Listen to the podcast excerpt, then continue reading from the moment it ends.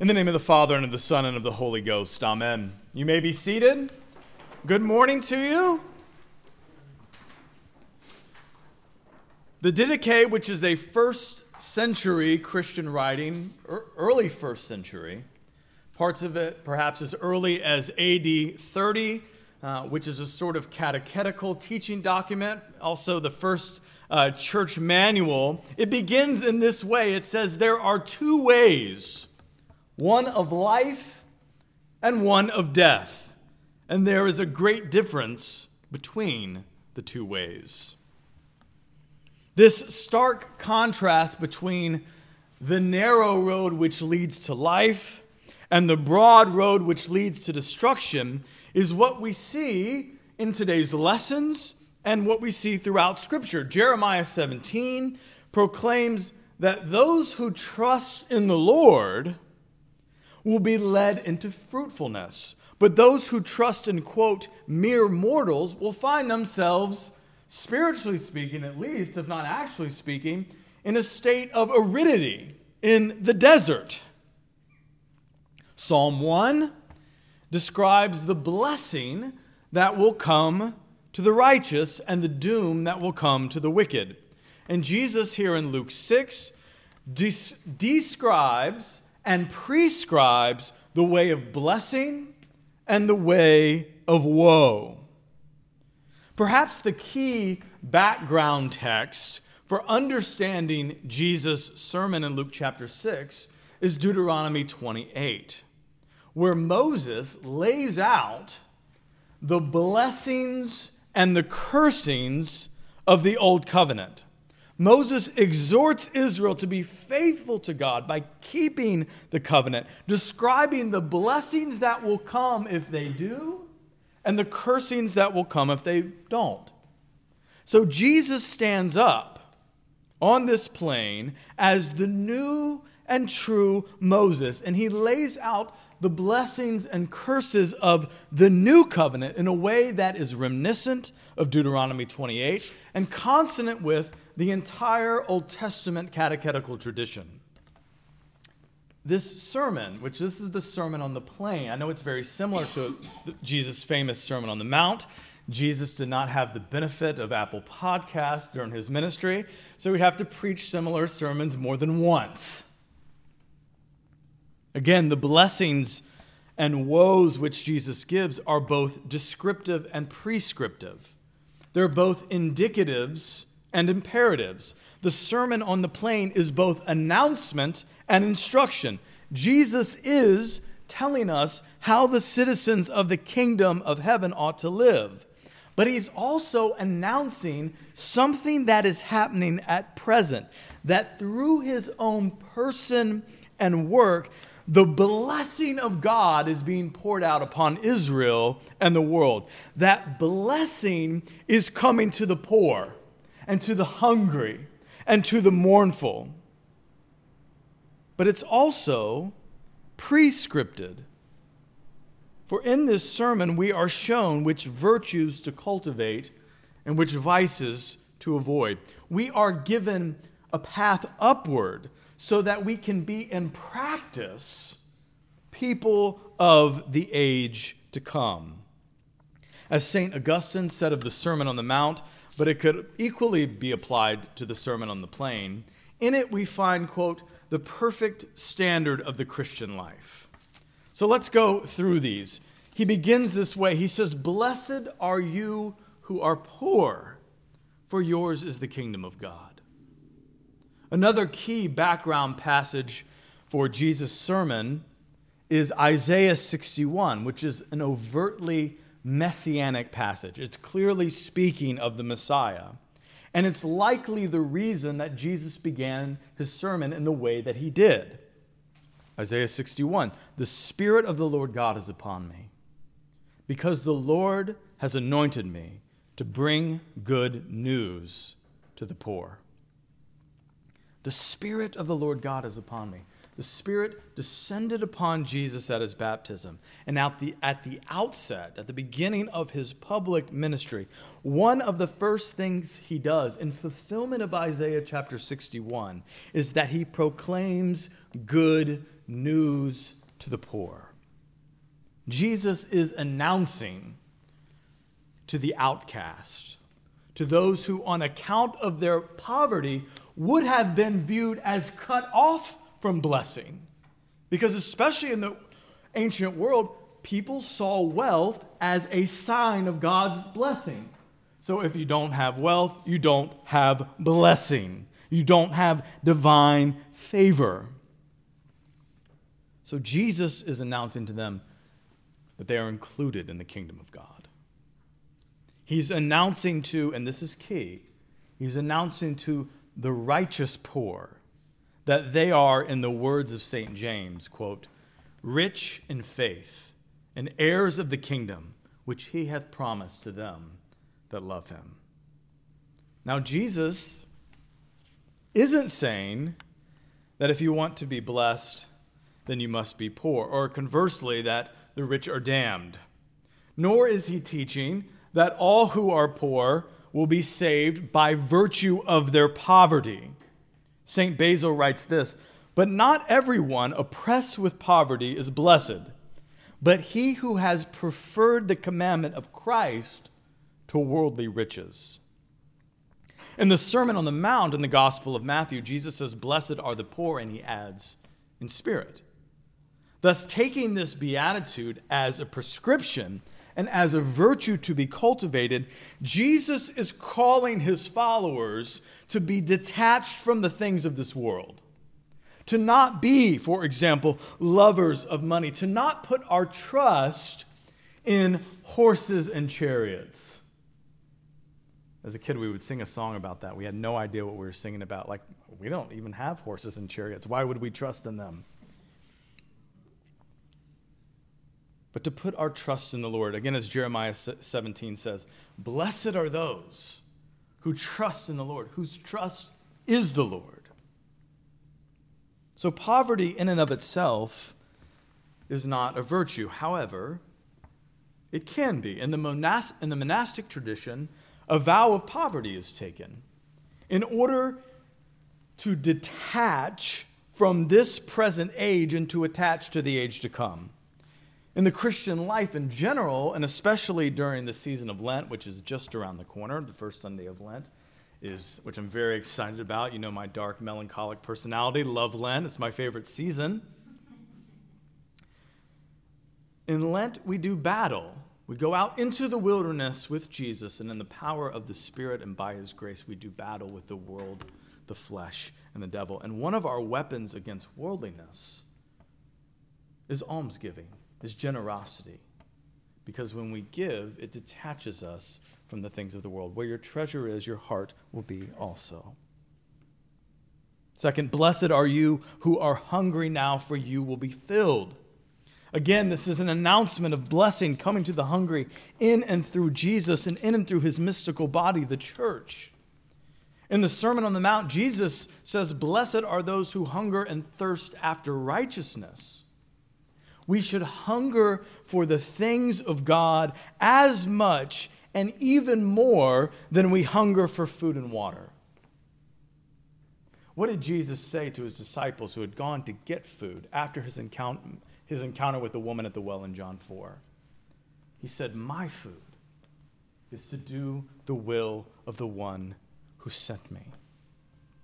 And one of the ways that we, one of the practical things, one of, one of the practical things that we can do, one of the spiritual practices that we undertake in order to cultivate this uh, hunger and thirst for righteousness is fasting. Because what we do in fasting is we forego our temporal wants and needs so that we can press in to things eternal. It's a way that we discipline ourselves so that we can live as sons and daughters of God, not at the mercy of our bestial impulses, but under control of the Spirit of God.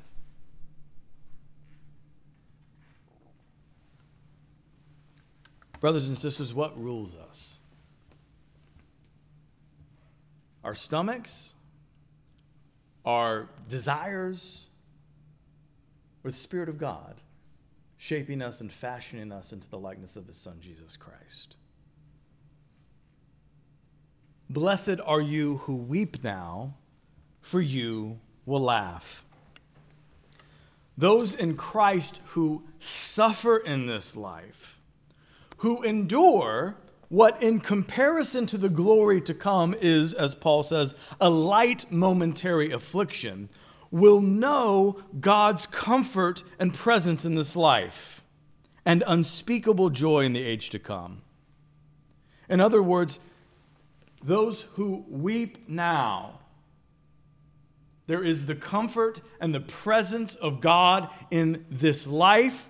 There is the hope that we have because God uh, will take whatever suffering we undergo, whatever makes us mourn and weep, and if we cooperate with His grace, He will use it for good in our lives and in the lives of others and for His glory. We have the hope that when we see Christ face to face,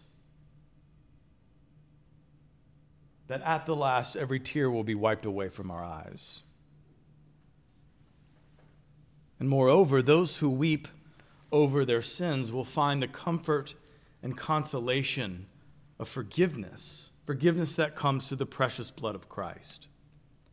Because there's no true joy and there's no true lasting joy in sin. It's repentance from sin, which is the prerequisite for and the path to joy. So, Jesus in this beatitude gives hope to those who suffer and hope to those who sin. Therefore, he gives hope to us all. Blessed are you when people hate you and when they exclude you, revile you, and defame you on account of the Son of Man. Rejoice in that day and leap for joy, for surely your reward is great in heaven. Fortitude is a virtue that characterizes the blessed man, that characterizes the blessed woman who is walking in the Spirit according to the law of Christ which the Spirit has written on the hearts of believers. Jeremiah 17 says of the blessed ones, Psalm 1 says a similar thing, that they shall be like a tree planted by water, sending out its roots by the stream. It shall, it shall not fear when heat comes, and its leaves shall stay green. In the year of drought, it is not anxious and it does not cease to bear fruit. Jesus then gives a series of four woes. Woe, the word woe does not denote merely sorrow, but connotes unspeakable destruction. First, he says, But woe to you who are rich, for you have received your consolation. What do we do, that, do with this? Does this mean that the rich cannot be saved? I hope not, because then none of us are going to be saved. Because if you think about where we're at, even though we have financial struggles, even as Americans, if you look at historically in comparison with how, how people have lived historically and how people live throughout the rest of the world, we have it pretty good. If you, if you have a car that's your own, you're in the top 1% or 2% of wealth in the world. So are we all in trouble? Just as there are, it's important to understand this, these biblical categories. There's the righteous poor, and there's the unrighteous poor. There's the righteous rich and the unrighteous rich. St. Ambrose writes this. He says, It is not those who possess riches but those who know not how to use them that are condemned by the authority of the heavenly sentence. Perhaps the parable of the rich man and Lazarus, which is given later in Luke, helps to flesh this out. The rich man was one who misused his, his riches. He did not hunger and thirst for righteousness. He put all his stock in the things of this world. He lived for this present age and this present age alone, so he was poor as it regards the age to come. Lazarus, on the other hand, in the parable, was a righteous man. But in that parable, it's interesting to note that one of the figures is Abraham who himself would be counted among, Abraham was very wealthy, but he would have been counted among the righteous rich. It's about detachment from the things of this world and cultivating a spirit of generosity and seeking first the kingdom of God instead of the things of this world. Second woe, he says, Woe to you who are full now, for you will be hungry. That is, woe to th- those who are satisfied now, who seek for and trust in the things of this present age, who don't hunger and thirst for righteousness. Woe to those thing, woe to those who seek satisfaction in things temporal. Satisfaction which will never come, by the way, and neglect those things for which you were created. Woe to those who are laughing now, for you will mourn and weep. Those who weep in repentance, who weep over the brokenness of this world, will be comforted. But those who laugh at God, who mock him and his commandments, will in turn weep at the last day. Finally, woe to you when all speak well of you for that is what their ancestors did to the false prophets. Now, all is the key word. All is the key word. Uh, it's been interesting. I, have been spending some time in uh, the pastoral epistles, uh, specifically First Timothy uh, and Titus, because as many of you know, well, all of you will know now, uh, I've been elected to the search committee for the fifth bishop of the Diocese of Central Florida. So we have been, uh, as much as we can, hammering home well, maybe we should look at the Bible and see what the biblical qualifications for a bishop are so that we can pray for and seek that. And one of, the, one of the things it says about a bishop is one of the qualifications is, is that he must be thought of well by outsiders must have a good reputation with outsiders. Those are people who are outside of the church. So, how do we square this with the Sermon on the Plain? Well, in the pastoral epistles, it's an issue of reputation as it relates to one's integrity. If a cleric has a reputation, you know, of going to, you know, strip clubs on Sunday after church, not going to be thought of well by outsiders. I'll cut that part in post if you guys are nervous about that being on the internet. Actually, I won't. Just let it go out there. Let it fly. Ooh, what is he talking about now? You know? Oh, uh, it would be like a soundbite. Like it would be clickbait. You know, just put that line up, send it to our current bishop. He'll love that. The reality is, if you follow Jesus, not all will speak well of you. If you follow Jesus, there will be opposition from the world, the flesh, and the devil. The false prophet, as Jesus points out, is well liked because he tells people what they want to hear instead of what they need to hear. And the reality is, is that if you proclaim the gospel of Jesus Christ in word and deed, if you follow him, there is going to be opposition. You will have people that don't like you, or at least don't like what you believe, or how you like to live, and they may even hate you. But blessed are you, brothers and sisters, if in the face of opposition, of mockery, of suffering, of even persecution, you hold fast to your Savior. As the collect says, and this is key, we can do no good thing without the help of God's grace.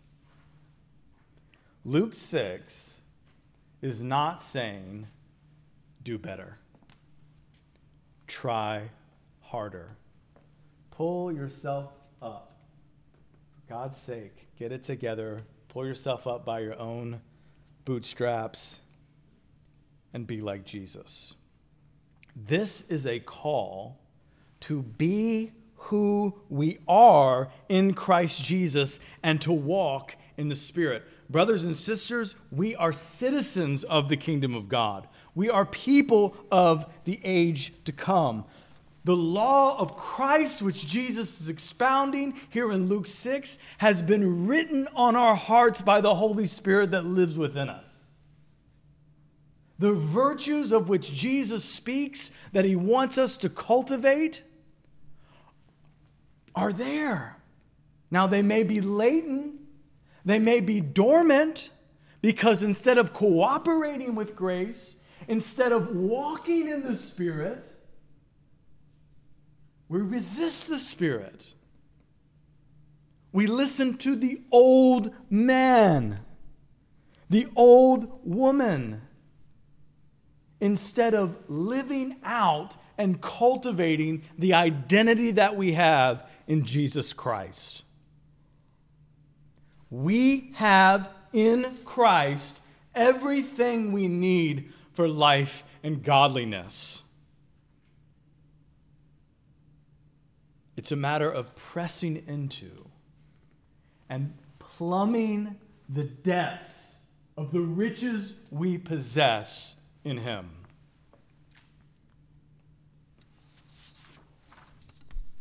So, brothers and sisters, let us cooperate with grace. Let us grow in grace by being poor in spirit, by hungering and thirsting for righteousness, by mourning over sins when we commit them, and enduring hardship, whatever that may be, for the sake of the gospel of Jesus Christ. There are two ways the way of life in Christ and the way of death without Christ, and there is a great difference between these two ways. So let us enter in, even this morning, more fully into the blessed life which is found in Christ and Christ alone, to whom, with the Father and the Holy Spirit, be all honor and glory and praise. Amen.